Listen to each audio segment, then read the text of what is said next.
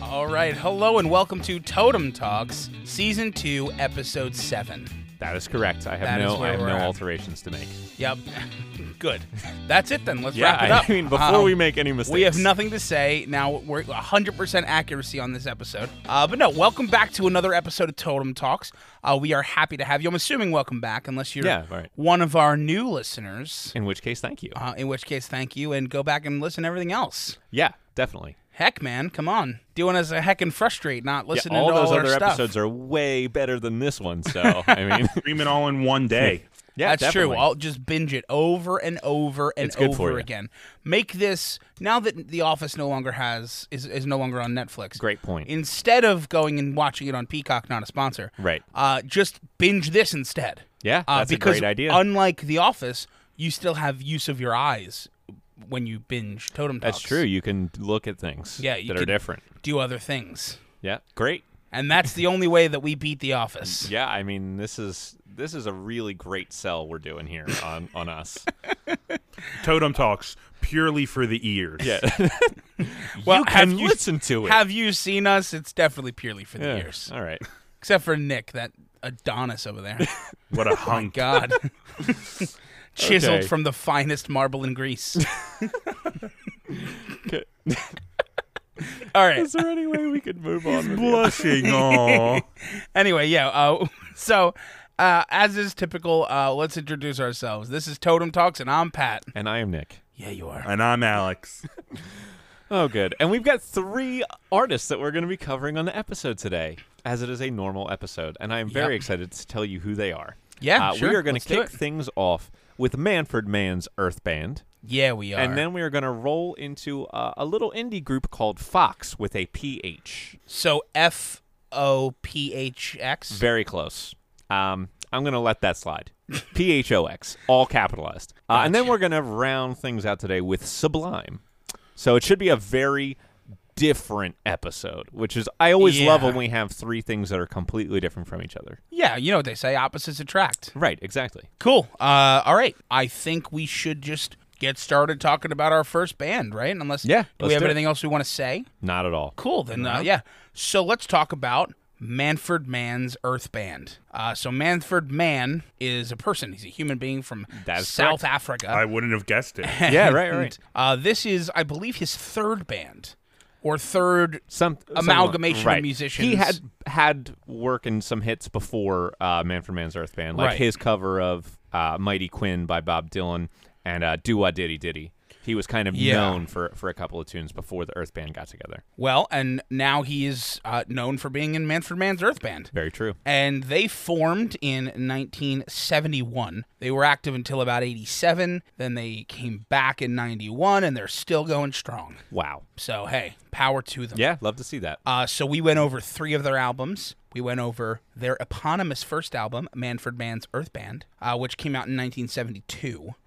Then we went over The Roaring Silence, which came out in 1976. And then we rounded it out with the album 2006, which, of course, came out in 2004. right, of course. Yep. Yeah, where, when else would it have come out? I, of course, is correct. Yeah, I, I uh, have, you know, whatever. Pat, do you want to talk about Manfred Mann's Earth Band, the album, Sure. while you're already talking? Might as well. Um, it was good. That's uh, Great I, analysis. All right. I- so excellent. honestly, it's tough for me. Um, Manfred Mann, Manfred Mann's Earth Band really is hit or miss for me. I like the overall style of music, but sometimes it feels like just a little bit like ah, I'm trying to, just a little bit full of itself. Is, is I guess the way that it makes me feel.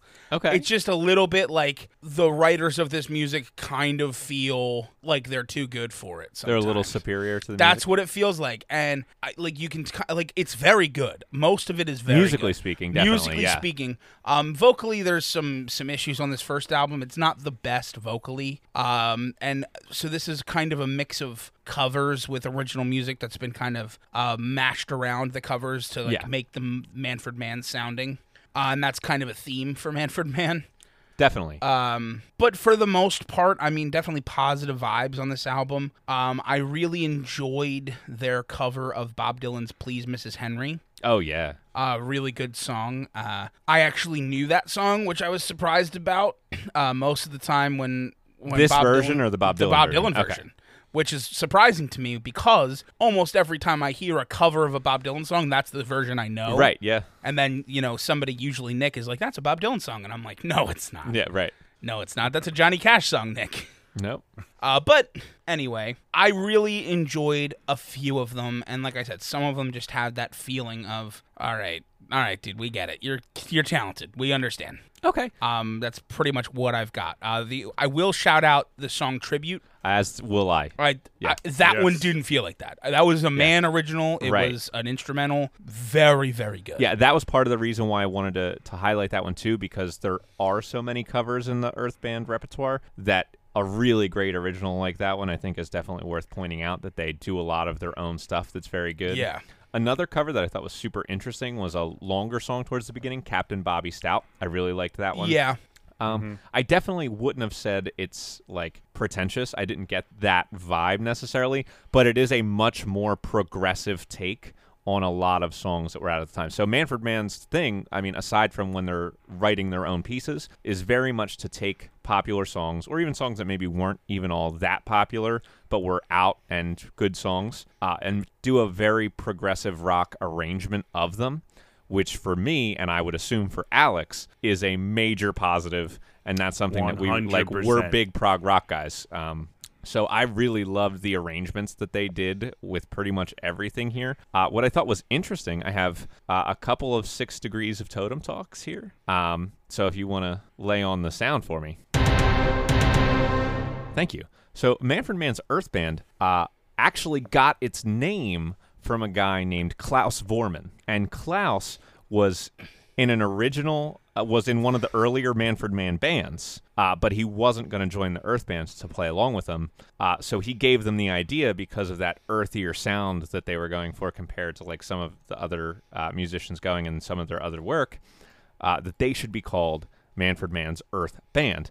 Klaus Vorman uh, is also someone who might be familiar to us because he did all album art for the album Revolver, which we talked about on our Best of the Rest episode. Wow. Yes. Ah. Wow.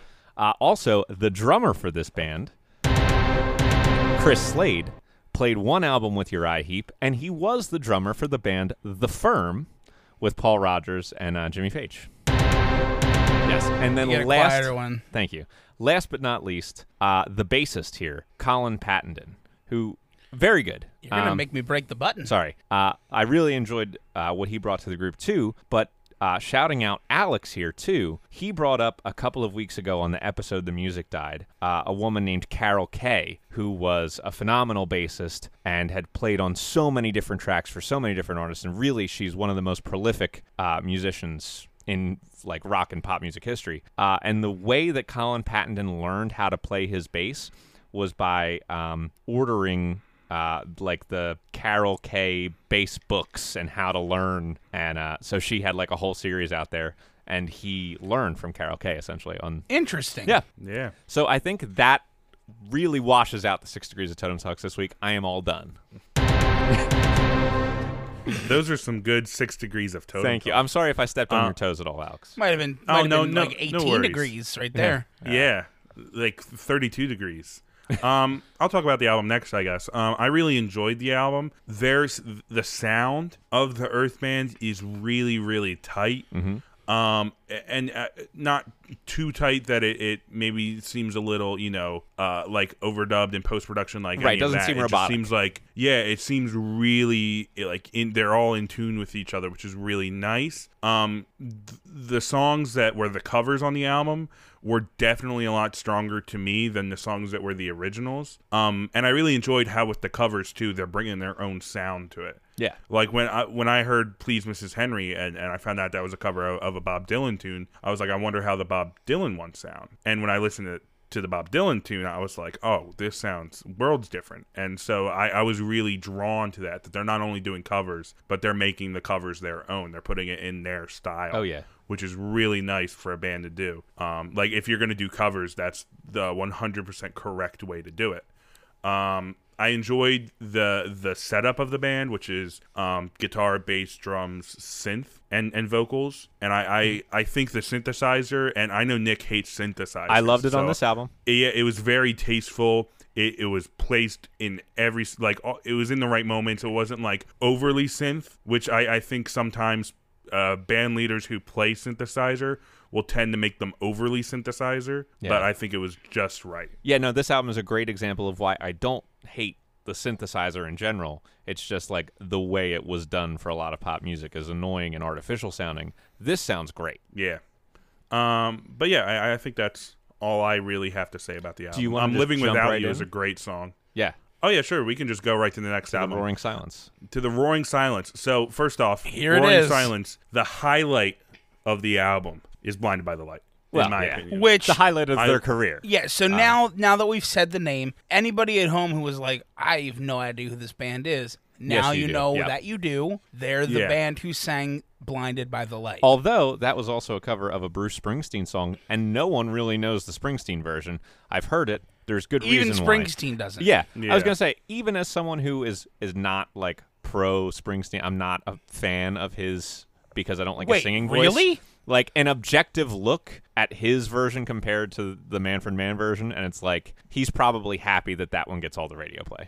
I, I had said to Brooke, I was like, "Oh, we're doing Manfred Mann in the uh, podcast this week," and she goes, "Oh, th- they're the guy revved up like a deuce another roll," and I'm like, "Yeah, that's them." Um, but so the next album, "The Roaring Silence," was released uh, August of 1976. Um, I believe it still features the same lineup, um, with the addition of Chris Hamlet Thompson on the uh, lead vocals. severe improvement on the vocals. Yeah, right. Most people Yeah. would think of him as the vocalist for this band because of this song, would but he was not on that first record. And one one of the things I liked and maybe also kind of disliked about the record is they seemed to kind of take a little bit more of an experimental sound. Uh, they had uh, in the Road to Babylon, they had like that kind of choir thing going on that it almost sounded like a Bach chorale to begin with, and I enjoyed that.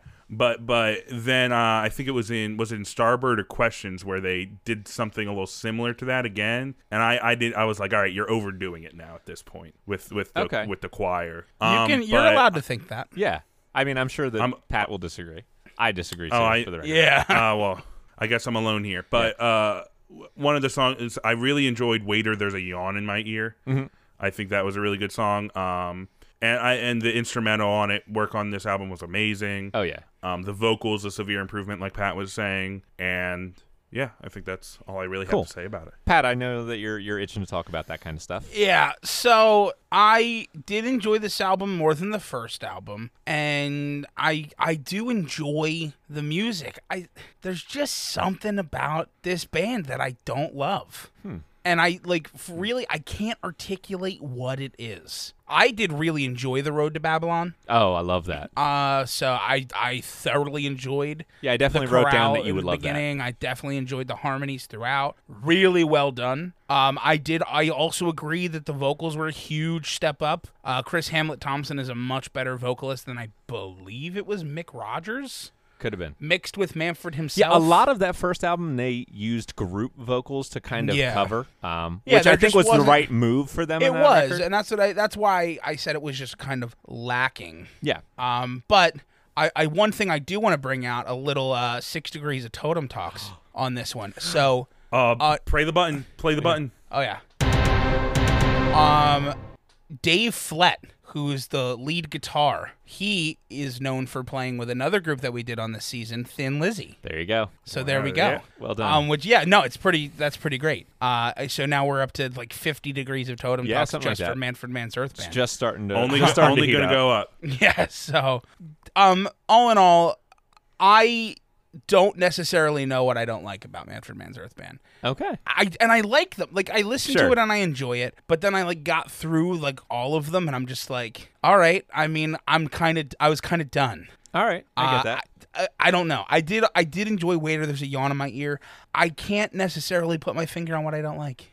I, I All right, really yeah. can't. I, I don't know what technical thing about what they're doing I'm not a fan of. All right. I think there's there's sometimes uh, uh, you can tell when a band is really full of themselves, I and, I and feel like maybe that's what it too is. indulgent. and I, I don't know. I don't Okay. agree with it. I don't with think you on it, it's but here, like I yeah. can understand. Like with and I, and this might be some some blasphemy to Nick with Frank Zappa. I can kind of get like how sometimes it seems too. Oh yeah, Frank Zappa's self-indulgent. kind of smelling himself, dude, and he knows it. Yeah, but Nick but knows this, I it can too. see. Doesn't I can mean I see don't how like him. this Yeah. kind of crosses there, but I, I don't think it, it's it's all the way there. Okay. to, to the point of unenjoyableness. Yeah.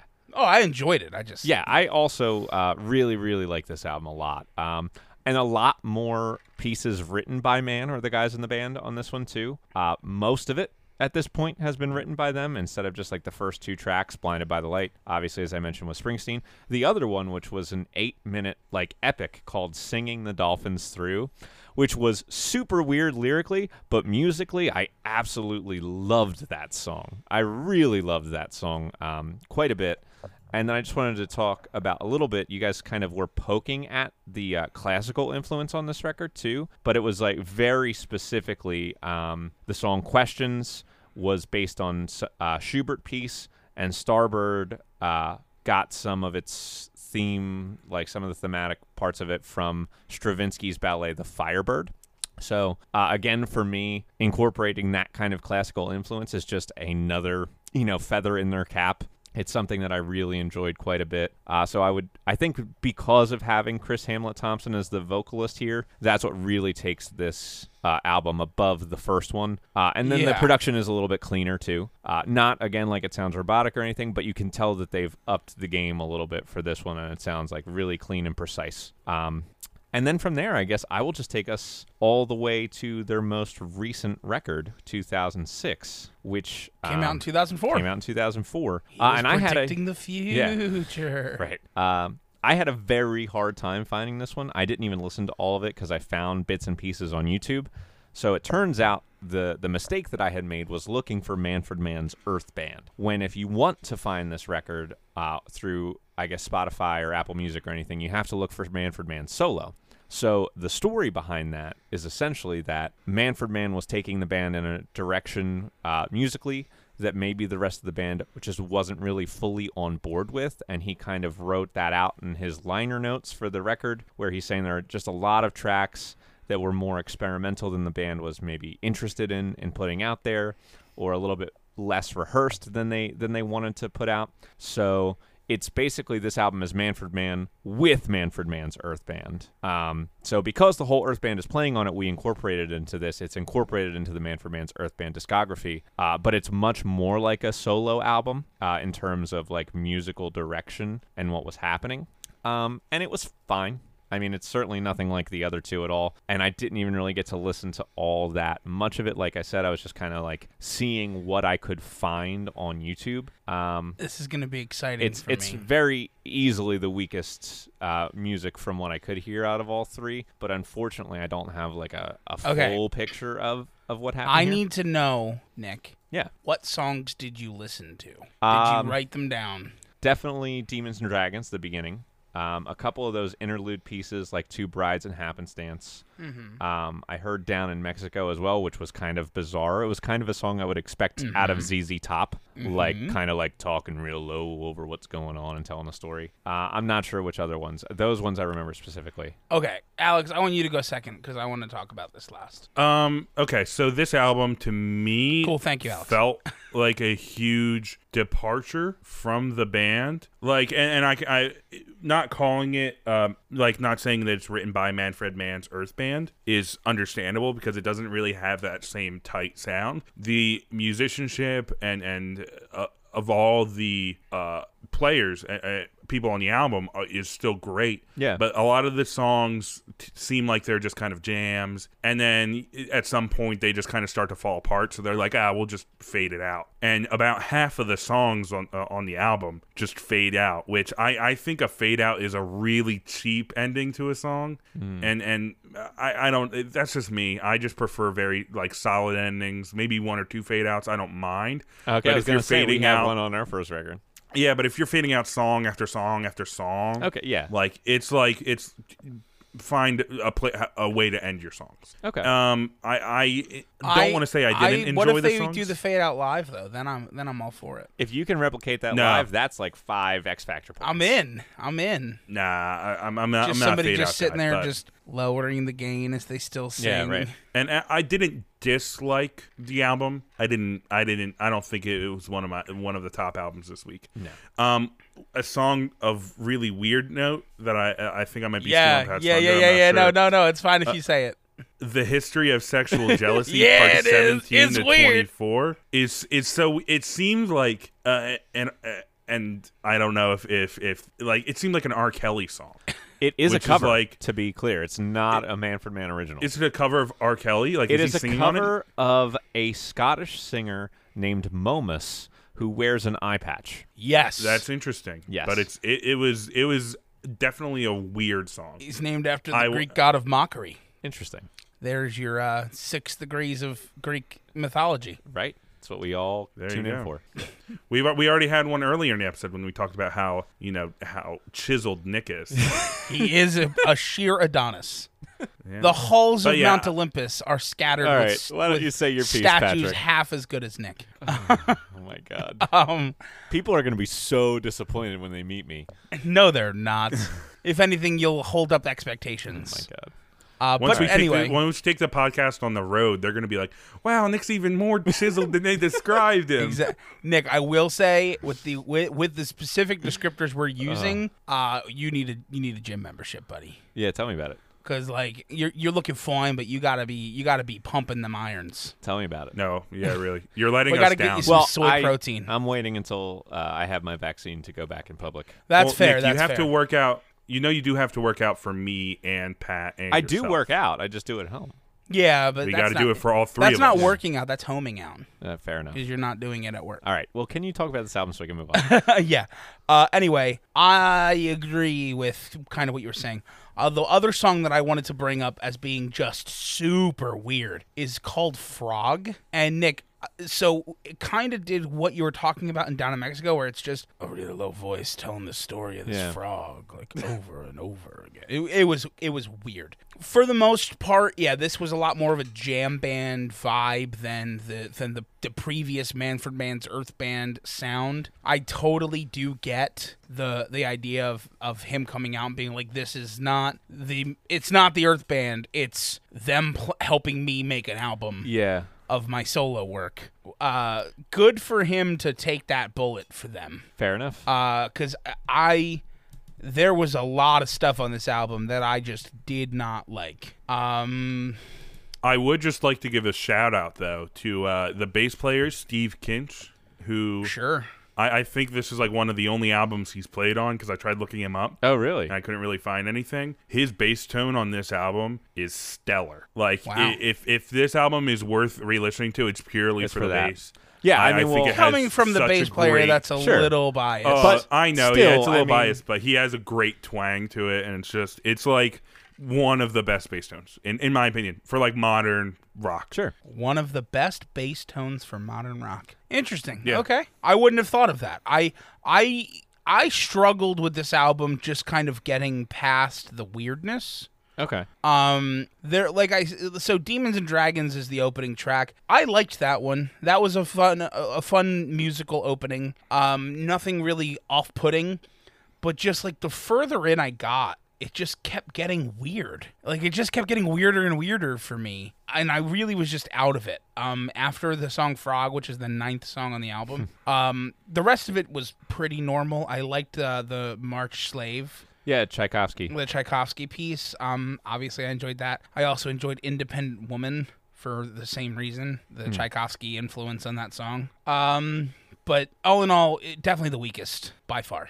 Yeah. All right. fair Um, enough. let's grade them. Yeah. Okay. I don't think we're gonna have any controversy for uh, cultural impact. It's a one hit one, wonder. yeah. You get a one. Yeah. And I think that's It's right a, where we're wo- at. there's none. Yeah, they've done nothing other than that. Like I c- uh, Yeah. so like normally with one hit wonders like.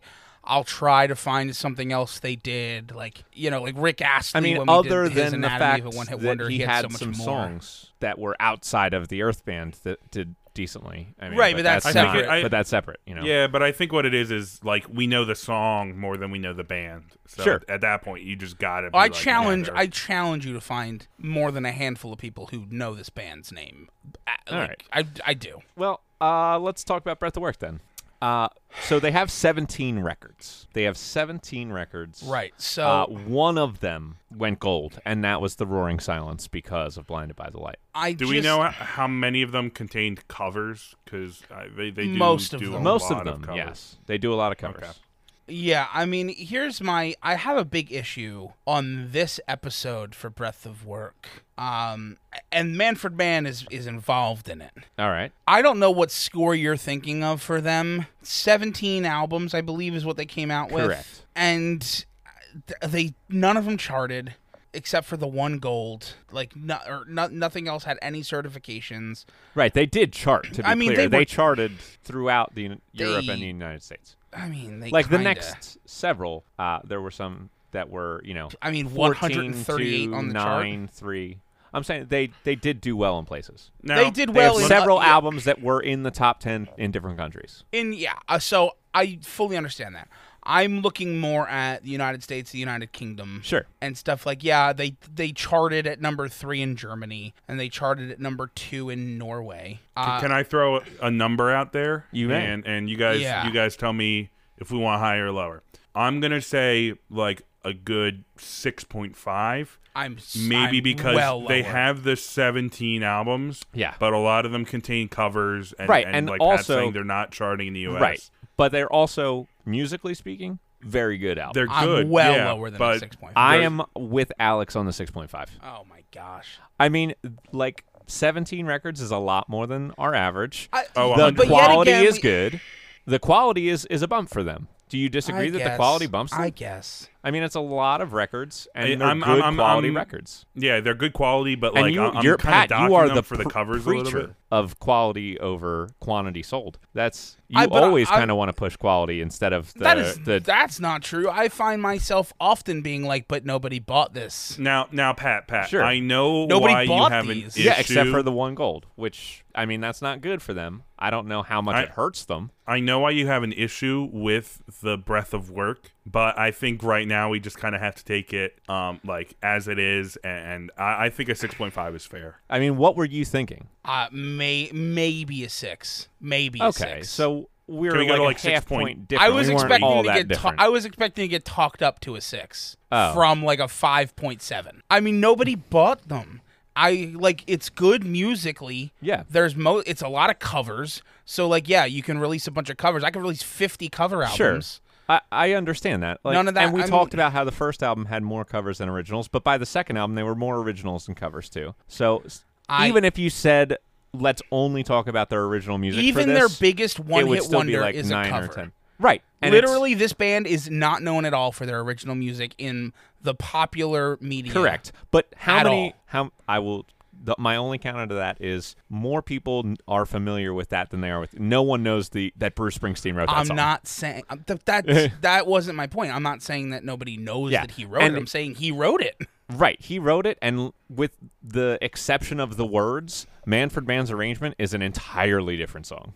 Actually, some of the words they changed to, but Listen, uh, clearly But- I'm outnumbered. Yeah, you are. And the, my reasoning here too is like the thing about the covers. If they were doing very standard, straightforward covers, that would be one thing. But Manfred Mann's Earth Band completely rearranges uh, and reorchestrates every song that they cover. It's like a completely different piece so of write music. originals. With okay, uh, look, I, I understand. I'm, why- I'm only docking them a little. Like I think I would have given them a seven if it weren't for the covers, like Okay. just because they weren't really So charting well. 6.4. but six point four. Yeah, I could do six point four. Okay, instrumental talent. This is another area where this is probably the last area where they're very strong. I mean, Yeah. I think I mean, we I agree I that they're agree very with good you. They're musicians. strong musicians. So- I, I I mean, the the vocals weren't great on the first record, but uh, once they brought in um, their other singer, I think they got significantly better. Thompson. He's good. Yeah. He's definitely good. I'm sure. yeah. you Once would they agree brought with in that. Chris Thompson, they were better. Yeah, I mean, are, you're not disagreeing that he's a very good singer, right? Oh, he's a very good singer. Okay. I would agree with you on that. All right, just checking. Listen, I'm just trying to. s- I'm tr- I'm trying my best to hedge my positivity because I feel like you guys are about to throw out a number that I'm not gonna. Pat, Necessarily why don't, why don't want. you give us a number? Yeah, and, what are and you we'll thinking tell for you how instrumental we talent? like it. I mean, instrumental talent, I thought it was all good. I thought there was some moments, some flashes, but I mean, I might be like in the sevens. Okay. In Okay. the sevens is fine by me. Okay, I mean that's, fine. Yeah, that's perfect Yeah, for me I, I'm- too. I- I'm- I was- I'm- I was thinking probably like a seven point four. Okay. I don't I don't disagree with that. I think 7.4 is totally Okay. fair to them. yeah. Yeah. Uh, songwriting talent. Again, what I mentioned before, um, I just wouldn't take away all of the points for uh, covers I'm not- yeah, because I I, wouldn't think either. that their arrangements are phenomenal and definitely super different from the originals. So I, do I- think they have a talent at arranging and writing music that is very And the originals strong. are still good too. And the It's not like originals were the good, yeah. Covers are way better. The Agreed. originals are still good. Agreed. I don't disagree with you. So they should be docked, but not fully they, sh- docked. but th- the thing that they should be docked about is what Alex just said. All of the covers are better. Like I'm not even just saying more Mm-hmm. Yeah, right, popular. right, right, sure. I'm saying like they're better. I agree. which means when this band gets together and doesn't have like a crutch Something. Yeah. it's not the it's not the same caliber Sure. so i mean it, yeah when they're given like a seed Yeah. they can ma- help grow something but when they Totally agree. have to create the seed it's it's less Sure. Alex, did you want to say something? I was just gonna point out the fact that the the s- the roaring silence like only had like Two covers. two covers on it. Yeah. and, it And was still like was it's really their best good. selling album, and like Yeah. all the other songs are but why, good. okay but why is it their best selling album because of Blinded Because by the of the Light, cover, obviously, but- right? Because of the but if cover. we're, The but- other right, but if we're songs thinking are about good. the quality of the music itself outside of that, and just trying to analyze good. how good I they were understand. creating those I'm pieces. just saying. Uh, I'm I'm not disagreeing with you. I'm just Right. saying that the way he Yeah. said that was implying Right. that it wasn't. I would say cover. Right. I'm saying if this was all original music, they would be a couple of points above average because of how Yeah. good of arrangers that they are. Yeah. Uh, that comes down a little bit, but I'm still above average because of I'm how d- good of oh, I'm arrangers above they average. Are we for at them like as well. a six maybe? I would be Or- or is fine that with too that. high. Um, I was maybe a little bit under, but I mean, I can. I'm go willing. To a I'm willing to six. go Okay. lower. Uh, I mean, don't I, know. uh, we I wanna would go- probably do we want wanna to go be to at a like a 5.8? five eight. are. Okay. Yeah, that's kind I'm of where okay I was with feeling. that. I'm all right with that. Uh, and then poetic town. I mean, this is definitely not their strong suit. Um, Not even close. I again, mean- the fact the words are pretty much the one thing that they mostly keep from their covers. Yeah. Mostly, um, And I mean, let's be fair. A, a good chunk of their originals are is instrumental. instrumental. Right. So, I agree. So this should be definitely a, a low score compared to the last. I, couple this for is them. a, I mean this has to be a basement score. I'm sorry, like it has to be. Most of its Sure. covers, like I'm in Yeah. like maybe a two, Yeah. oh yeah, that's fine. maybe a Okay. two. I mean that's that's where I would be. Yeah, I don't have any problem with that at all. Good. And I don't have an X factor for you either. Zero X factor. So we are Nope, no moving X factor. Right along to Fox. All right, Fox. Okay. Um, what to say about Fox? Have you heard of them? Uh, so Fox Probably was not. an American six-piece alternative folk indie pop band from Wisconsin, from Barbaroo, Baraboo, Wisconsin. We've all been there. Uh, so they have one album that was released in 2014. They were active from 2011 to 2016, where they went on an indefinite hiatus, and uh, it's still going. Yeah. Uh, so they released one album, also very conveniently titled Fox. Yeah, we is this another episode where we have a, Everybody an gets an eponymous Oh, good. album. But yeah, so Fox's, you know, only LP album situation. Let's talk about it. Sure, Uh, I went first last time, so I'm gonna make someone else go 1st All right, I'll- and that'll be I'll do it Nick. then. Okay, uh, so I actually was aware of this album before podcast stuff at all, because I on occasion will just go looking through genres and download a bunch of random bands just to try things out and lo- look for new stuff. So I had heard this album once before, uh, and so it turned out I really loved it, and so I threw them on the uh, on the podcast uh, schedule here for us to listen to. Really sad that this is their only only record uh, because they're such an interesting and unique sounding band. Uh, the the closest thing that we've ever talked about on the show that I can compare them to is the Fleet Foxes because uh, one they use a lot of unique instrumentations and they have a lot of different uh, cool sounds coming in. You might get like a banjo on a piece or you know s- all sorts of different like folk instruments get incorporated. Uh, and the other thing is that it sounds it has like this very airy recorded in a warehouse type quality to it that the Fleet Foxes music also had, um, which uh, was a major pu- plus for me. Uh, I know that we might all have different uh, feelings about this, but I actually really enjoy Monica Martin as the lead singer. Uh, I love her as the lead singer. She has a very interesting and unique voice, uh, and it's unfortunate that this is the only album we get to hear it on. She she does have some other work with other bands, which we'll check out at some point. But uh, I really like what she brings to the band. I really like what everybody brought to this band. I mean, uh, to just to pick out a few tracks, uh, slow motion I thought was a really cool one. It had a great little like country bluegrass kind of feel or influence because of the banjo that was involved. Um, Noble Heart was another really uh, great little track. Uh, the piano was was the highlight of that one. I thought instrumentally speaking. I would also recommend the bonus track version. Go get those extra three tracks; they're totally worth it. Uh, all three of those were just as great as everything that made the album. And I think that's all I can really say because there's so little Yeah, out there there's about this band. Not you know? much to say. I'll, I'll I'll piggyback next off of Nick. I Sure. really enjoyed the band. Um, I love the kind of um, you know, folky indie pop kind of sound. Yeah. Um, this band reminded me a lot of uh, another band that's kind of in the same vein uh, called Tall Heights, which Okay. is a really good Yeah. band. Um, worth checking out if you if you enjoyed this stuff. Um, but I really enjoyed their sound. I also really enjoyed how they could create a sound around them that kind of captured the atmosphere of what the song was about. I Hmm. think that that's such a great thing to do as a band. Um, the song that, that the highlight of this album for me is their song Laura. I Hmm. really I really love that song Yeah. and uh, the singer uh, Monica Martin she shines on that song. Uh, I really enjoy it. It's a good one. Awesome. All right, Patrick, wrap us up. Cool. so I mostly agree with everything you're saying. Um, musically, these guys uh, are super, super tight. Um, I really enjoy the atmospheric vibe of the album. I mean, like Nick said, because I, really do enjoy Fleet Foxes. Um, that that f- sense of like you're in the room with them during the recording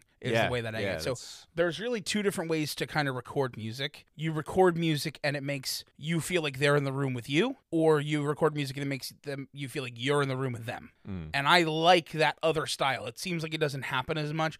Most of the time when you perform, you know, on an album, you want it to sound like you're performing a concert for the people. These guys are like, no, you're here with me. That's the vibe. We're all in this warehouse together singing these songs. Sure. Um, I really enjoyed the song "Evil." yeah. Uh, that was a killer track for me. I, I really thought that was a lot of fun to listen to. Um, they have this like most of it's like really kind of slow, lowered tempoed things, like really kind of chill. You know, you're not gonna get a lot of upbeat punch Yeah, right. from It's them. not a dancing around yeah, album. Um, this is an album you like really just have to sit and listen to. Like you're not gonna be putting this on. I mean, maybe you can put it on in the background, but you're not putting it on for anything high energy. No. Um, the only thing for me is that while I recognize that Monica Martin is a great singer, I fully very powerful vocals, um, a lot of lot of really good emotion in her voice. That like the way she covers her voice, um, like covering her tone to create like this like shadow in her voice. For some re- like there's a g- good amount of like pop singers who do that exact same thing. It's super grating to me Yeah. I know. It- I know it is. it's super grating to me it's it's like it, i want you to just just sing with your voice Mhm. just because i like your voice you have really good tone and there was a couple times throughout this when it kind of fell off typically when she was getting you know the higher you get when you sing the less you can do stuff Yeah. like oh, that definitely. so uh, when she was getting there i'm like oh my god so she does have a really good voice why are you why are you hiding it like this it's almost like mr hankey from south park um, Apt. that, that was uh, perfect. so that's that's the like the only negative I have. I really like her voice. I really wish she just used her voice more and less of that. Mm-hmm. Sure, I get that. All right. I mean, that's all we've got. We got to grade them because they've got just yeah, this one we- record. let's do it. So Yep. I'm gonna s- take a shot in the dark. Neither of you guys have ever heard of this band before. Uh, no, no, No. sir. Okay. I mean, they're a point one, right, for cultural impact. Yeah, they have to be a point one because we don't give anyone a zero. exactly. Exactly. Um, and it's a shame. Yeah. Um. Now, breadth of Yeah. work. Well, they have one album, They have one album. It's twelve songs. It didn't chart or certify, but it's very, very good. So which is why I give would them give them something. a one, Okay. a full one point. a full for one that. point because Yeah. of how good it Full is. one. Yeah. All right. That sounds like it works for me. Uh, instrumental talent. Okay, so we're higher here. We're definitely higher. Now, here's the thing. We do we do have to take some points because of just the small sample size. Sure, I get that. Uh, and here's the other thing I would say is just that I think it's so much more, with the exception of Monica Martin's voice, it's so much more the arrangement and the mix than it is For sure. the app. They're- you know, the virtuosic talent on instruments. I think they're going to get a little added on songwriting and a little taken on instrumental. Yeah. So like a like a, I'm not really going above a five for this. oh one. god, Uh, Yeah, no. I no. was more like a maybe a three. Oh, okay, great. Okay. I'm, I'm on board with I, that. I'm Yeah, more I like feel so bad because I liked this album. So, I mean, we They're all like so this album great. so much. yeah. So I mean, so, It's and I just such a shame. let's just be clear here. Yeah. The rankings and stuff are because we're comparing them to other artists. The reason we bring an artist like this into our show is to showcase them so you, the listeners, maybe will hear our review of the album and want to go listen to it. Exactly. We know they're not going to do well in the exactly. scoring. But it would be very nice if if anyone actually became a fan. Because Yeah, of- like we know they're not going to do well in our scoring, but we made a commitment when we started the podcast that we're going to compare every musical act we could find. yeah, And that includes people who've released 12 songs on a single LP and then disappeared into the night. right. They're included in this. So, yeah. All right. So that being said, we should just move right along to uh, songwriting talent, which I do think we should try to give them a couple of points for too. I know it's only one Yeah. album, but they did it really. I mean, it, it was the strongest aspect of that album. I would agree. Yeah. I, I'm willing to give them points here. I mean, uh, I'm going to be honest with you. The highest I could cap out with them is a five, though. Wow. Okay. I mean, I think that might be like even a little bit much just because of how little work. It's Oh, one I, record. Um, I'm agreeing. I'm just saying the absolute highest I could cap out on a band like but this. what is about a five. like a four? A four would be great. I would Yeah, four feel is better great. about giving them a four for that record. Okay. Uh, and then we just need to do Poetic Talent, which I also think they do a nice job with on this record. For I sure. think they do a nice Yeah. job, but it's just it's just one. yeah, it's just the one. I do think so. They do a really good job here of storytelling. oh, definitely. So they're not really pulling too much in metaphors for a lot of this. A lot of this is a little bit more straightforward. Um, But that can be done in a way that's really, Ex- Mm-hmm. really and it good, is. so. It's done in a way that you relate to. It's done in a way where, like, again, it really feels almost conversational. yeah, right. Not everything because- has to be shrouded in deeper Right. meanings. To, It, it almost feels conversational because it's also coupled with, like we had just talked about, the the feel of the album, like that you're like you're with them in the room. yeah. So now, th- if you combine all of that together, I'm in the room with them as they're performing this album and they're talking to me about the situations. I get that. Therefore, I mean, I'm giving them points for that. Okay. Uh, I honestly am just only a hair under the songwriting. Okay. Like I'm That's in fair. like maybe like the three seven range. I yeah, I, I'm I'm, alright. thinking I'm okay around the with it. same. We'll do that, and then we will give them nothing for X Factor. I assume Uh, their names in all caps, that's true. and They their give name them at has a time? hold on. One their point name for each letter in has cast. an X in it. do we give an X factor to any band that has, That has an X in it? And if we do Well, that, they is have- the band The Fix? Uh, do they get two uh, points because they spell F Possibly. I X X? Possibly. Well, hold on. Can, can I say something real All quick? right. It's not only that they have the X, but even though they're not from Philly, they're representing the Philadelphia spirit By having the with, PH, with the PH Okay. instead of the F. five so points. I think Yeah, that's all right. worth I'm a willing to point- give them 40 points as an X factor. Let's a bump point them all the way up. 215. Wow. No, right, a we're- point we- two one we five. I obvious- appreciate yeah, that. well done, Alex. well done. Um, Uh, people or a point outside two of the six Philadelphia seven. area might not get that joke, but uh, Uh, no, no X factor though. yeah, Let's no, see. there's not, unfortunately. no. Uh, and we are going to just move right into Sublime. Okay, let's wrap things up with Sublime. So, Sublime was an American reggae rock and ska punk band from Long Beach, California. They were formed in 1988 and they were active until 1996. So, that's that. There's- Right. They are active again, but they're Sublime with Rome now, and it's Yes. a di- very different thing. They Very release their different. own music. They don't like touch the original Sublime. Oh, and they Bradley's they'll work. play it. Right, I mean, like they don't like you know They they, don't they, record consider new themselves stuff, something yeah. separate l- than that. Yeah, you know? they can. Yeah, there's a separate group who still plays those songs live, Right. except for a few of them, uh, which Rome won't sing out of Fair enough. respect. Uh, there's, I bel we'll talk about it. We'll get Yeah, there. okay. I, I'll remember it when we it's Yeah, in my notes. All right, I understand. Uh, so Sublime, we went over three of their albums. Uh, with the only three albums they released, uh, which is 40 Ounces to Freedom, which came out in June of 1992, just like I, did. uh, so did I. we all came out in June 1992. Except for Yay. Alex, he came out in Like- June of Yeah. 2011, Yeah, that sounds about even right. though that's neither his birth year or birth month. that's correct. that is true. Mm. That is true. They're both wrong. Um, Uh, we also listened to Robin the Hood, which came out in 1994, which is, we're still not where he was born. Right. We're still not No, there yet. no, we are Uh, and then we get to Sublime, the eponymous third album, and that came out in 1996. Alex still does not still exist. does not exist. So the entire Sublime, yeah. They, they entire- lived and died Yeah. before I lived. Yeah, yes, they did. Um, okay, let's talk about 40 ounces to freedom. And Alex, you have yet to go first.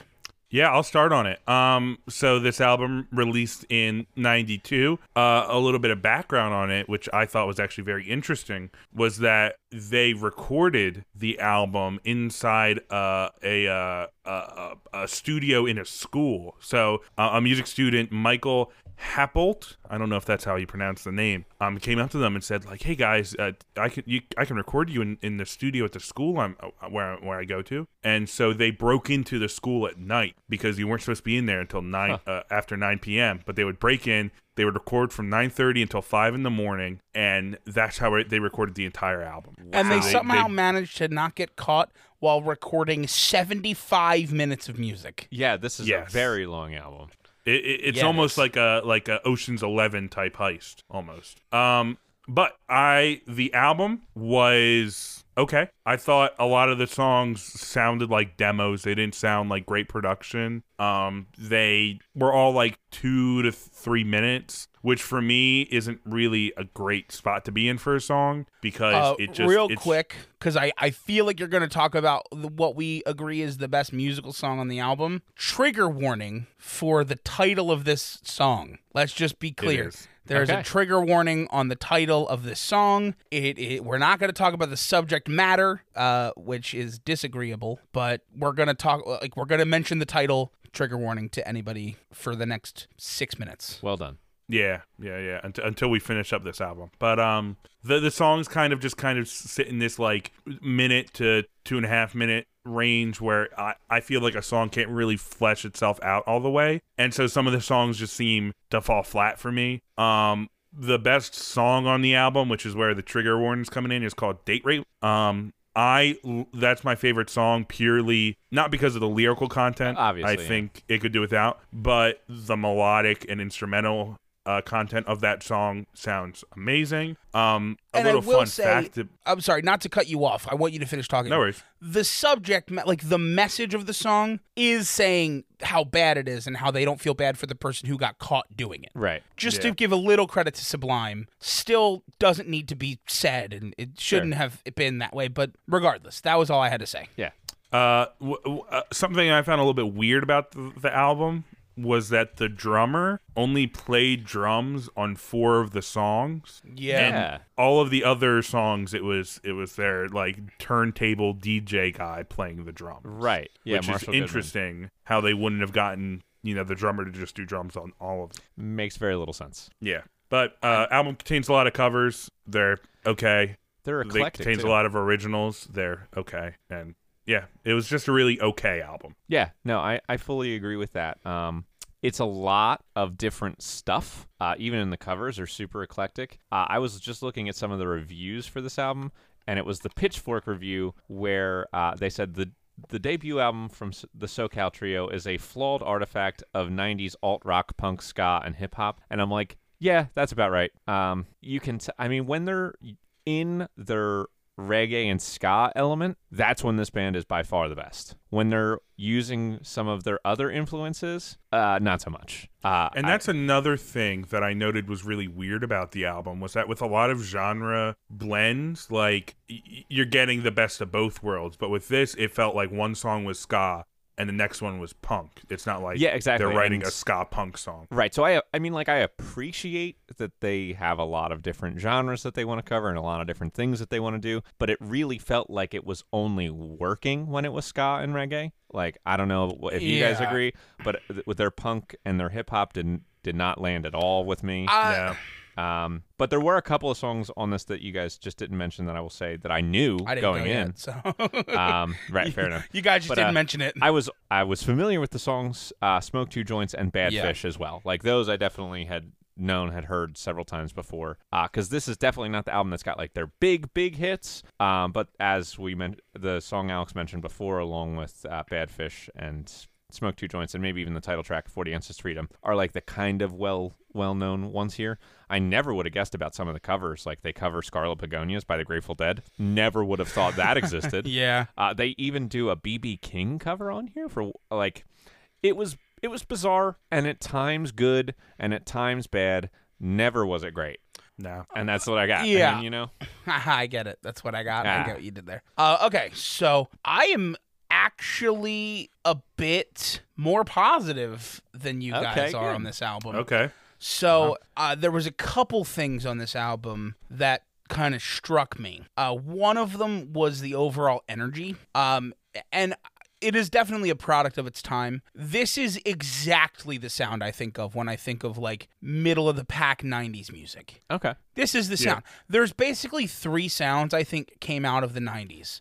grunge, There's ska. grunge, there's ska, and then there's like overdone, overproduced piano pop. Okay, I get that. It- so those are the three so- that really were 90s to me. And this is this is the almost the like the honorary mention of the 90s. That like super turntabley like hip hop Oh, yeah, yeah, yeah. like that like wicka wicka hip hop sound very much so. And and they nail it on a lot of this stuff. It just feels like, you know, exactly what Alex said. It feels like a bunch of kids who broke into a school and recorded an album.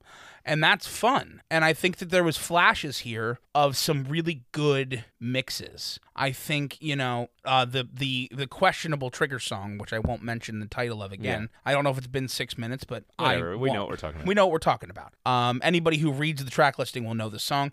I thought it's obviously the best song on the album musically. Yeah. Um, it has it, it's the most together. It's it knows what it is musically. Um, I think their covers were all decent. Uh, none of them really struck me as brilliant or even necessarily better than the original because I did go back and listen to the originals of the covers on this album. Yeah, no, definitely not. Um, the title track, 40 Ounces to Freedom, was like surprisingly catchy to me. Like, I listened to it and I went, oh, this isn't bad, but I mean, whatever. And then uh, I listened to it on the way to work and pretty much all day I was like humming it. Interesting. Okay. And I was like, okay, so it's definitely it's got some catchiness to it. I thought that there were moments on this album uh, where uh, Bradley Knowles' voice was surprisingly good. oh yeah, I mean he could definitely sing when given the opportunity. Right. Uh, so, and there was a couple moments on this album too, which were even more surprising to me, where there was harmony. Yes. Um, so those things combined, like I think not bad is probably the eh, you know good is is a term for this album. I'm not gonna say it's great. I agree with you on that point, but I'm definitely a little more positive. I thought just taking this album as a first album for a band and forgetting what happens the rest Sure. of Sublime's career, Right. I am left wanting more. Okay, I get that. I mean, I think I would agree that more of it was good than bad. Yeah, I would agree with that. I, Yeah. I like that. So I guess it has come to me now Oh, God. to start talking about Robin the Hood. Okay. Okay. Um. So I want you to say I want to start by saying that the fans of Sublime at this point, after the first album, they were they had been getting some popularity.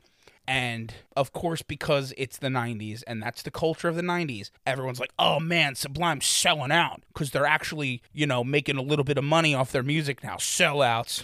to which Sublime went, oh, no, no, no. We can't have that. So uh, this album came out um, and it is, it is a brag from them that it is uh, 13 self-produced four-track home recordings and it definitely sounds like that Uh huh. uh, so i want to talk about the the negatives and then i do have positives Fascinating. yeah so uh, the negatives uh, anything titled raleigh soliloquy on this album parts one two and three just need to not exist I fully agree with that. they are I agree with that as well. absolute weird, awful nastiness. Yeah, it's just horrible to listen to. Um, lyrically, I mean, it's not even lyrics. It's literally just somebody talking. Some old guy talking and So, yelling and saying seriously- gross stuff. just super gross, super unnecessary. I understand you're being edgy, uh, you know, whatever. Um, but seriously, it's not good.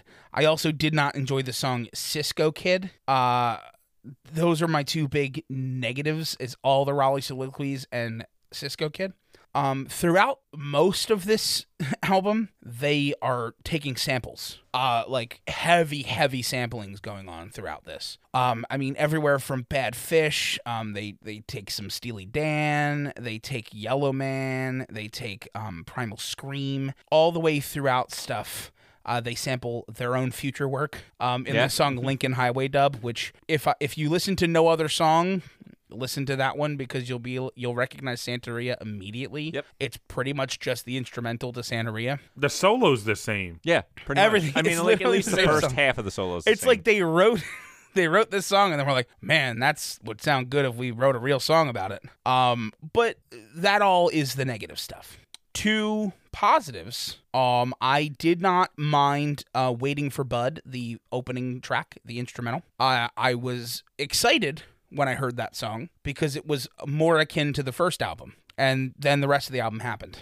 But uh, the best song by far on this album, it's not even close, is Boss DJ, which is just an acoustic. It's just Brad Noel singing, really stripped down acoustic guitar work, and he is phenomenal on that song. okay.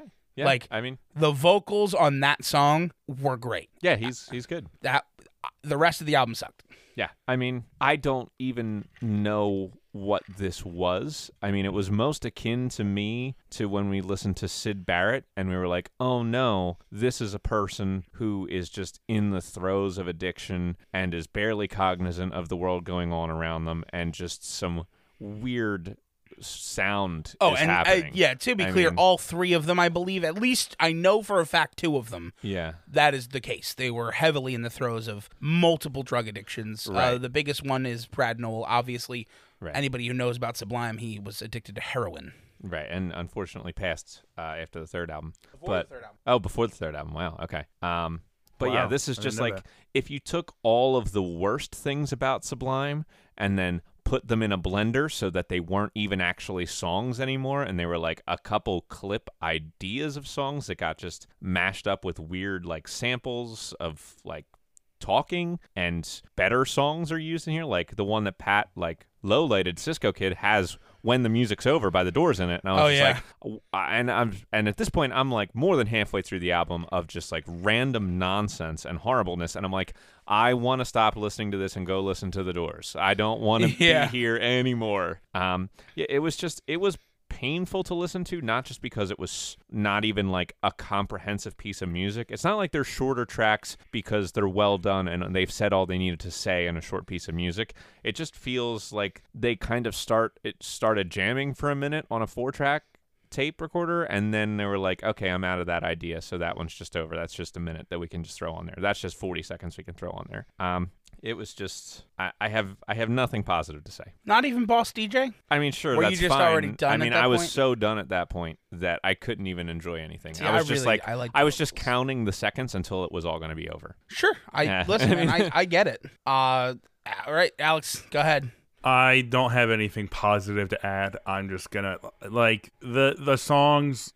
sa- Like like Nick was saying, they sound like ideas that they just kind of put together, and then we're like, oh, you know what? People can listen to this. They they can they can physically listen to this with their ears. Let's just put it on the album. yeah right Um, Fair enough. And and with my gripe with the previous album of songs under like two and a half minutes, this album has twelve of those songs that are under two and a half minutes, which is just like- and some of them are as short as 57 seconds which like you can't 43 seconds even like you can't Yeah. even do it you can't do a full song in 43 seconds like and the, and it might be like some in, interludey things but like even so just but like, it's cut it not out. that well put Don't even together. do Like it. it would be, I would be fine with that Exactly. if they were interludes. I, I'm okay if you've got like a really good 43 second idea and you have nowhere else to put it, but it really like perfectly takes you from one song to the next song.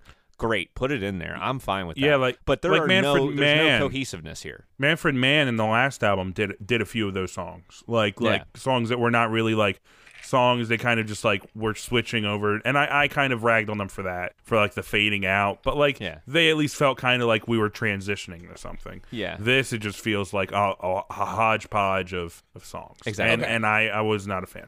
I've came up I came up with one thing that I could say that was positive about this. Okay. Which is that uh, Gwen Stefani is featured on it, and Yeah. I like Gwen Stefani. I That's think true. the '90s albums that No Doubt put out are fantastic. Uh, just the '90s albums, though, and I will say that they did do a uh, a song with Sublime that ended up on the No Doubt's like self-produced album, the Beacon Street Collection, called Total Hate '95, and that is probably my favorite song that involves Sublime in any way.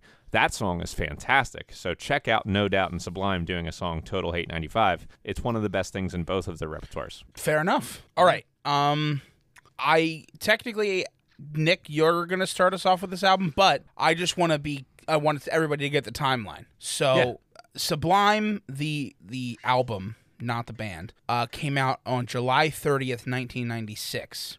Uh, which is two months after Brad Knoll had passed away. So, finished recording the album.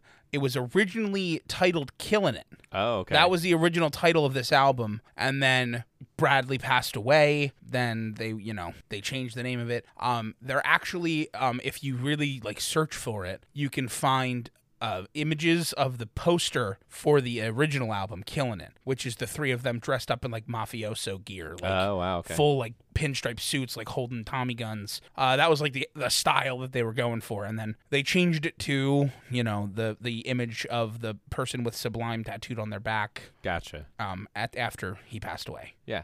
All right, cool. Um, so coming into this one, a lot of the songs that you know by Sublime are here. Yeah. Uh, Santeria is here and it's fantastic. What I Got is here and it's fantastic. Wrong Way is here. Uh, so a lot of the ones that you would know from the radio. Uh, Doing Time, which is their song that kind of like incorporates summertime and the living's easy. Like And, a lot. uh, and caress me down. That's also a Yeah. pretty big one. Yes, and Caress Me Down. Uh, and I was going to say, of all the ones that you would know, all of those are great except for Caress Me Down, which I Yeah. think is like the most. Imi- it's like the kind of thing that like a 13 year old boy would pretend that he likes to seem cool I- to I his just- other 13 year old friends. I just want to say, um, that's the song. Uh, I remember now. That's the song that Rome won't play because the first line is Mayamo Bradley. oh, yeah, yeah. And so he's like, no, he's singing that from his own point of view. Sure. I respect that. So just remembered the name of it. I wanted to throw back. Good to know. Yeah, but that's the one. That's the one like popular Sublime song that I think is just ridiculously stupid. Uh, the other ones that are all on this album are much much better. Some of them are really good. Uh, and this album in general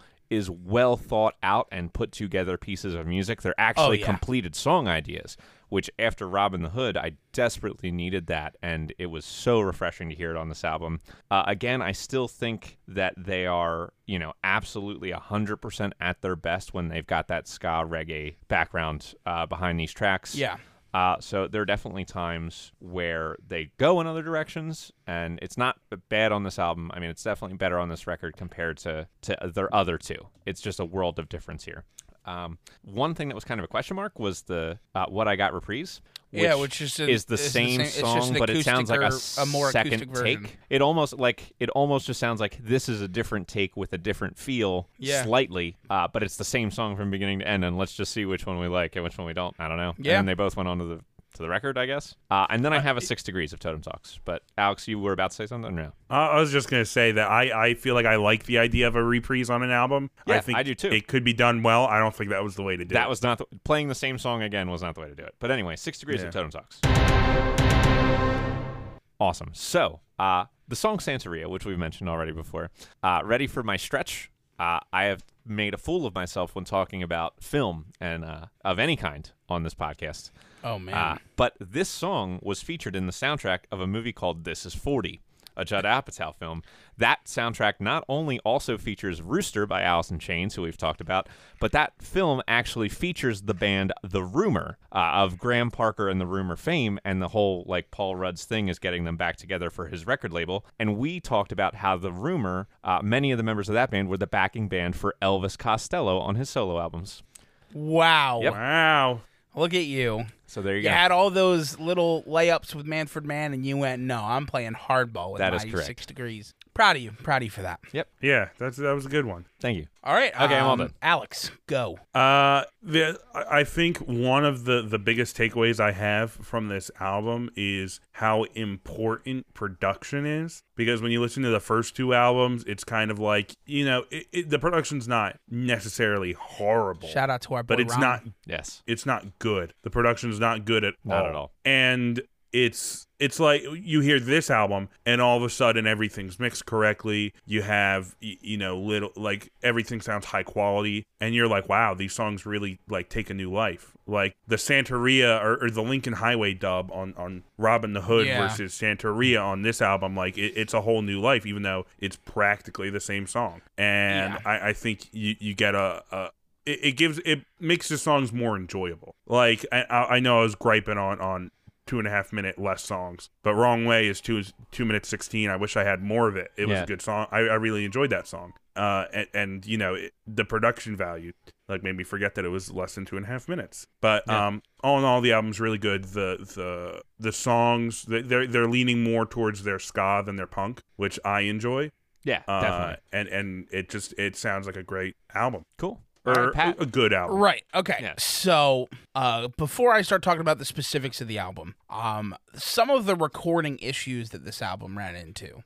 So, like, uh, like Alex was saying, this was um, a major label as compared to amateur recordings before, and this band didn't necessarily handle that well. Uh, there was a lot of struggle with getting them in the studio. Um, basically, the especially Brad Noel, who obviously since it since he passed away before the album came out, it's pretty obvious to everybody that he was very deep into the throes of his addiction at this point. Um, he was he ended up being so addled with his addiction that he got sent home before they were finished recording. So he f- once as soon as he finished his parts in like kind of incomplete songs. He got sent home. He was done because they just couldn't keep him sober. Right. Uh, and basically, they said that uh, on the good days, the band would arrive right at 9 a.m. with margaritas in one hand and instruments in the other. And then at other days, they basically nearly burned the place down. They were so drugged out. Wow. So, some of the struggles of Sublime um, and uh, some of the struggles of addiction in general. It's no Yeah. joke. Um, musically, this is obviously their best album. I, I mean, we Yeah. you oh, guys yeah, both we said all it. Agree on that. I echo far. that, um, with the exception of the ballad of Johnny Butt. um, the rest of the Fair songs point. are all pretty good, uh, and uh, pretty good to great. yeah. Yeah. Um, I think Santeria is a great song. I do. I, do too. think What I Got is a great song. I think Wrong Way is a great song. I'm, I'm I with you. also really enjoyed Garden Grove, the opening track. Um, it started off with this like really lovely like orchestral opening that you would not expect from Santeria, Sure. or Santeria Sublime. from Sublime. You really wouldn't you expect would it to not all of a sudden be on Santeria, though. That's Yeah, for sure. Um, but uh, just some stuff you wouldn't expect from them, some experimentation musically. Um, they had a little bit still of that hip hop sound, um, mostly leaning more towards the kind of reggae, ska ish vibe, um, more of that like alt punk vibe on this record than in the previous records. Yeah. Um, and it, this album, th- it's like they finally found the sublime sound. Right. Uh, and granted, it, it may just be because this is all we have of them that we think that, and maybe they di- maybe this isn't what they wanted, and who knows. But I think that this is what they wanted, and I think that it it ended up being really good. I, the song "Caress Me Down." I know Nick, you hated it on it. I'm not saying I liked it. I get it though. I mean, it's one of those songs. It's it's a- it, it doesn't take itself too seriously No. No. it's very much like we're all having a good time. Let's make this song that's kind of dumb. Right. I, I totally. It's not like they were trying to be artistic and profound. It was supposed Right. to be stupid. Uh, but yeah, all in all, pretty much nothing but positives about this last album. I uh, really enjoyed it. I'm really glad I got to listen to it. I actually knew the song wrong way, but didn't Yeah. hadn't listened Well, to that it was a in pretty. years. I was gonna say that was a pretty big hit. I've It known that was. for a long time. But I hadn't listened to it in years, so like rediscovering it was like Ah, pretty okay. awesome. Yeah. Definitely. Uh, and that is my piece. all right. So let's Let's rate them. grade them. Ah, Time to time to grade them. Okay. Well, they're gonna be our winners on cultural impact for the day. for sure. yeah. Ah. I I mean, i and it's n- not even just because of the competition. I Yeah. mean, Sublime is is remarkably like They're culturally well impactful known. band. They're well known uh, Very. for a short time, unfortunately. is the Well, thing, they're yeah. well known not for a short time. They're well known in Right, right, right, right. They're well known only for their work, existed in a work short over a time, short yeah. time. Had they, you know, had they still been playing today, that we'd probably be talking a lot higher. Yeah, I agree. Um, I mean, what what so are do you we? thinking? Agree, we all agree that it's above average. oh, it has to be. Okay. I mean, yeah. Alex was making a face. He's like, I don't know about all that. There's Listen, no okay, way, it's Alex. because I wasn't born when Sublime was still a band. I- th- That's- but the but fact that you haven't, I been, knew you weren't born. I knew the I knew the songs. I didn't know the name of the band. Okay. So so I don't know. I don't know how that impacts it. It could not impact it at all.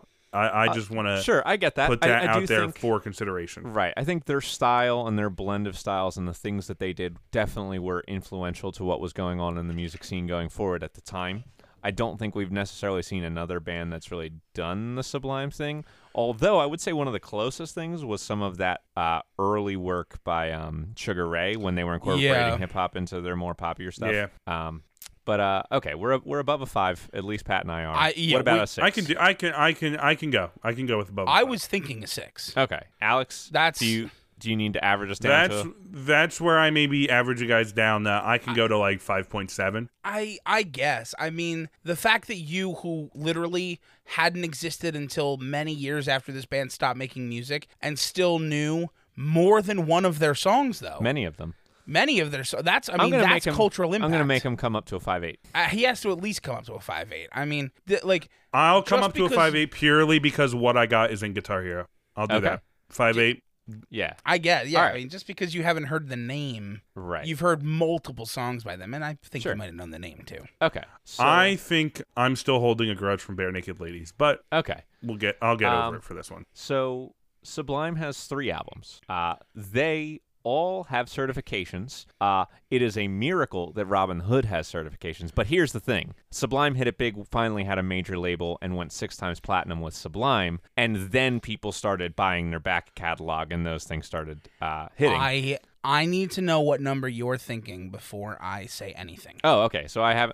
So there are three records. Um, w- one of them is a is a dumpster fire. One of them is a dumpster fire, uh, and that hurts. One of them is very good, uh, and that helps. And one of them is somewhere in the middle. So if we're at half, we're starting at a two two point five. If we're talking about the uh, the thresholds, maybe that takes us up to a three. Uh, give them an extra half a point for hitting some some nice thresholds there. Um, I'd be willing to go up even higher than that because there's more good than bad, but there is some like at least an album plus of absolute garbage, and you can't deny that. It's a I'm three. not denying the fact that this, I okay. So I did math. Okay.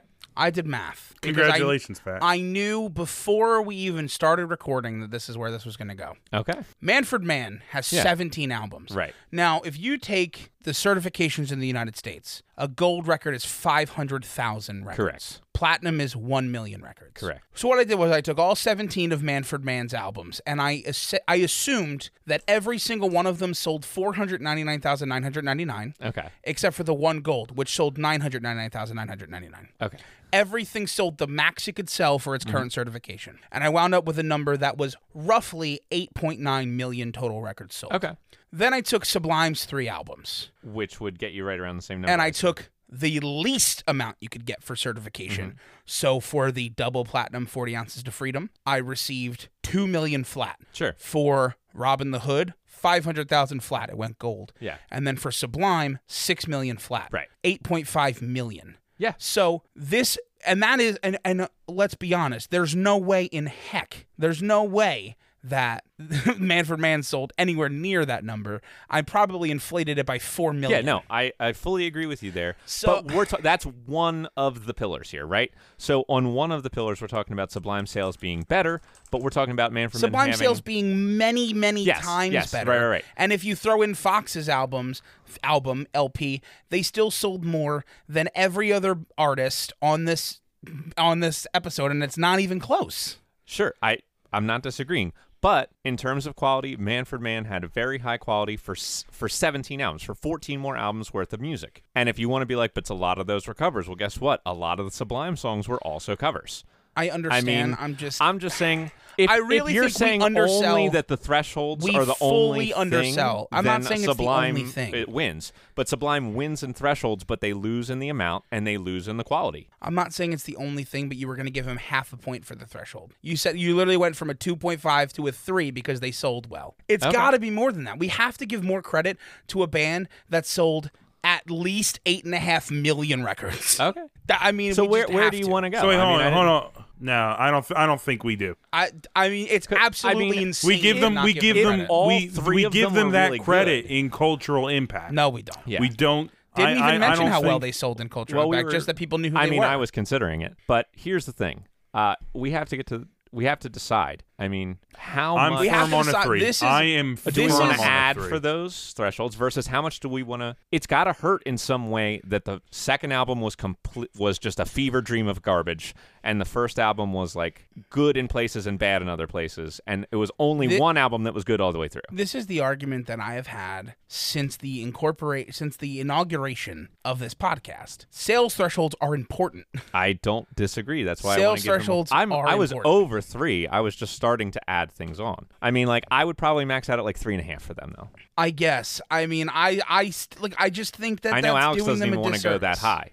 I'm willing to average out what, whatever whatever it is. I think a three is you give them the half point for for That's what you one were saying. point They for each they album, sold and they really went good. d- multi-platinum on two of them. That's Right. one point for each And- and album. they- they- but right, they and but we were then don't good. do one point for multi-platinum on each two of album. them. We give them two and a half for having three albums. That's I- the base. We gave them two and a That's half the for base having that they three get from, albums. and they have to go up from two and a half. Do you not Agree Correct, with that? and I would Okay. maybe give them at least half a point per million albums sold, and let's give them that. So you're will, so you're willing to give them four points, I'm just saying, if Four you and a want to half talk points if you sales wanna include the- thresholds, so you wanna add- certifications. S- you want to give them a seven. I'm not necessarily saying I want to give them a seven. I legitimately want So to. you're give saying them like a four so and a you're half. saying if a band you're saying if somebody goes double platinum, they should be like their breath of work should spike up, right?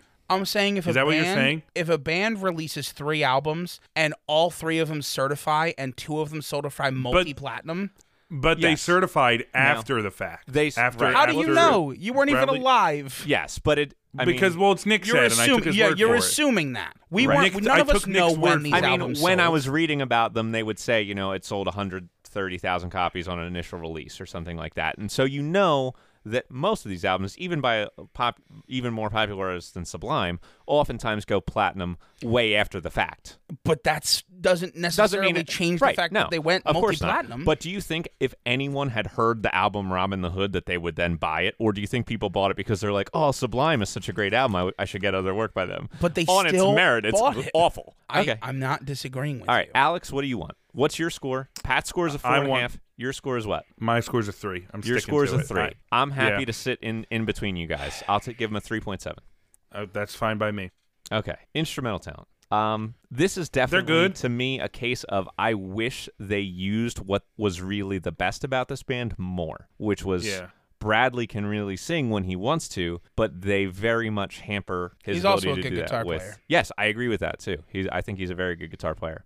Um, unfortunately, the only thing that hurts them for me in terms of that is that they just don't use him. Sort of like how, if you go way back to our first episode about NSYNC, it's like, yeah, all those guys could sing, but they never really like highlighted or showcased the voices in a way that kind of showed them showed their true potential and talent.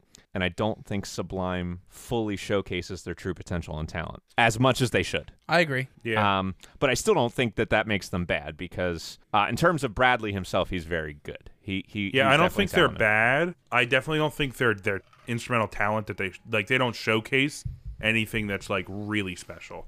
I think a lot of what they do comes from the songwriting, like and the and the style that they're they're playing in. Mm-hmm. But I don't think they're they're necessarily like I wouldn't call them like above average. Well, I'll call them above average. I wouldn't call them great. That's fine. Yeah, I'm okay with that. I would be probably sitting in the in the low fives. Yeah, that's fine. Yeah, I, I think so too. Uh, what do you guys want? Like a five? Five two. Two. Okay. Uh, songwriting. Now, I this is a, one of those cases where you know even if I don't like a lot of the different styles they dip into, I really appreciate that they try so many different things. Um, Yeah. I do think they get credit for that. Uh, one thing that I don't know exactly how to score because we've never incorporated it before Sampling. is they involve so much sampling and adding in work from other musicians and other people, and just kind of like, So, and there's a door song. I and do there's think a, that the, you know, there is a difference between sampling and covering. So you're pulling you're pulling pieces of different songs to create a new thing. right. Um, so I mean, I definitely don't think that takes away nearly as much as a cover would. I think that's I, Yeah. I agree with that, Uh, I mean, again, but it is something that I find like slightly detrimental. It to is. your overall songwriting Uh, ability. yeah, I mean it is, but I'm I'm just saying like y- you know if you take away a full point for a cover, theoretically you take away half a point for a sample. Mm-hmm. Sure. is what I'm No. Uh, thinking. yeah, I get that. And it's Um, not like with with Manfred how their their covers are you know sometimes better than the originals. right. Nor like Sublime's nor remarkably different. originals are way better. Yes. I think That's certainly true. so. for sure. You know, y- I think you give them a little bit for that. Right. I think the one of the other problems that we're just running up against for these last two categories in particular is just a lack of stuff. Yeah. Uh, there's Yeah. only three albums worth of stuff here, so I don't think we can go super high. But for the innovation that they showed in those three albums, I'd be willing to like put them in that f- in somewhere in between five and six. That's fine by me. Yeah, I'm fine with that. I'm I fine can do with, like a, a f- five six. I think. Okay. yeah, five six works. I'm okay with it. Uh, poetic talent. I mean, a lot of it is just silly and fun and funny Yeah, and stupid. there are a couple of moments, you know. So like instead of being in the total basement, like they're not fully in the basement here because there's a couple moments, particularly on Sublime. Sure. I mean, Wrong Way is a pretty sentimental lyrical song. In in it's it's not yeah. No, I get you. Oh, it's it, you know it's done in that sublime way of doing it that Yeah. has to be like over the top explicit and stuff but like that doesn't make it bad exactly. And I mean, Santeria is a, is a story, yeah you know. So I'm- they're not just it's not just nonsense. no it's not all total i mean there's some stuff that's pretty bad and then there's some stuff that's not Yeah, I mean it it, I- it doesn't and average then out there's high. three albums and then there's covers to incorporate in there Yeah, too, I but- mean, for me, it probably averages out at like uh, in between a high two and a low three. okay uh how about a 2.9 That works. Yeah, right around that range is what I was fantastic thinking. uh is there an x factor here is it like the the tragic death of bradley at a young age never realizing it i mean because there's some sometimes where someone in the band famously um and tragically passing before their time has become an x factor Yeah, and I mean that definitely could be considered one. Um, I don't necessarily think in this case. yeah it it's not does. necessarily like a super faint it's not like it was like the day the music died playing crash or anything Right. like that I don't think in this case okay I would say that it does. all right well that's fair and that brings us to the end I will We've got say, scores. unfortunately, like as sad as it is, pro like I think this difference between an X factor and a non X factor there is about three and a half months. Yeah, I, I 'Cause was he- I was about he to say something just with turned that. 28. oh Like, oh, okay 27 club versus being Gotcha. 20. Like, Okay, I didn't see as that. weird as that is, Yeah, no, like I get as like that. kind of morbid to think right. about. But then had he, if n- he not was in the gotten to 27 28, club. he wouldn't have been able to finish up on Sublime, and, and- they wouldn't have had their one great record to. And I agree. I I w- always I never want No, anybody of to course be in the not. 27 Obviously. club. I would much prefer long healthy lives for everybody. All right, so um, I'll just tell you guys how the score shook out this week then. Yeah. So All right. um, Fox, on the uh, strength of their one and only one album, ended up with an 11.8 in third place this week. Proud of them. Yeah, I'm proud of them for that. They're, Yeah. That one album is great. Check it out. Uh, the winner then for this week. Uh,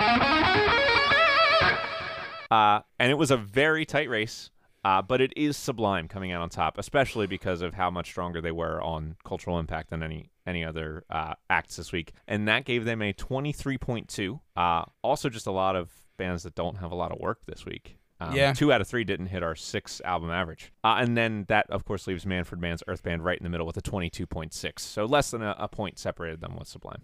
Wow. All right. Yeah. Well, good uh good job. Good job for them. Yes, indeed. Um, if you guys enjoyed that episode, please feel free to go check out some other episodes of Totem Talks. Uh, if you just scroll either up or down, depending on the orientation of your app, there will, they'll be there. Yeah, exactly. Um, and if you guys really enjoy it and you want to check out some more stuff, uh, please go on to our socials. Our Instagram is low underscore totem. Um, we have a Facebook, it's low totem band. Um, and yeah, check us out. Use the hashtag totem talks on your social media to uh, let us know how we're doing. Shoot us a DM, hop in the DMs Right. to, uh, to you know, tell us uh, things you maybe want us to do. Uh, a group of artists you want us to do um, on an episode, maybe, or something that's not this, that maybe like one of our non-linear kind of ideas maybe you have Yeah, uh, things like Shout that. out. We love to do new things. So. absolutely. Yeah, And, uh, if- oh, sorry, Alex. go If you have any, if you have any suggestions for any bands that you want to see in an episode, you know, be sure to, to Exactly. let us know. Like make it discovering Fox was a, was a really great thing. If you know of any, you know, smaller bands that that you don't really want to see stuff, featured, yeah. yeah, Um, like let so- us know. Right. And so that being said, make sure to come back next week because we are going to continue our uh, new tradition of the last couple of episodes of having a really uh, great female vocalist. Uh, we went from Tedes- Susan Tedeschi to Monica Martin of Fox. Uh, and next week, we're, we're going to be taking a look at Heart. So that should be a lot of fun. Yeah, we are. Uh, so cool. Make sure you check everything out, and then also while you're doing that, have a great day.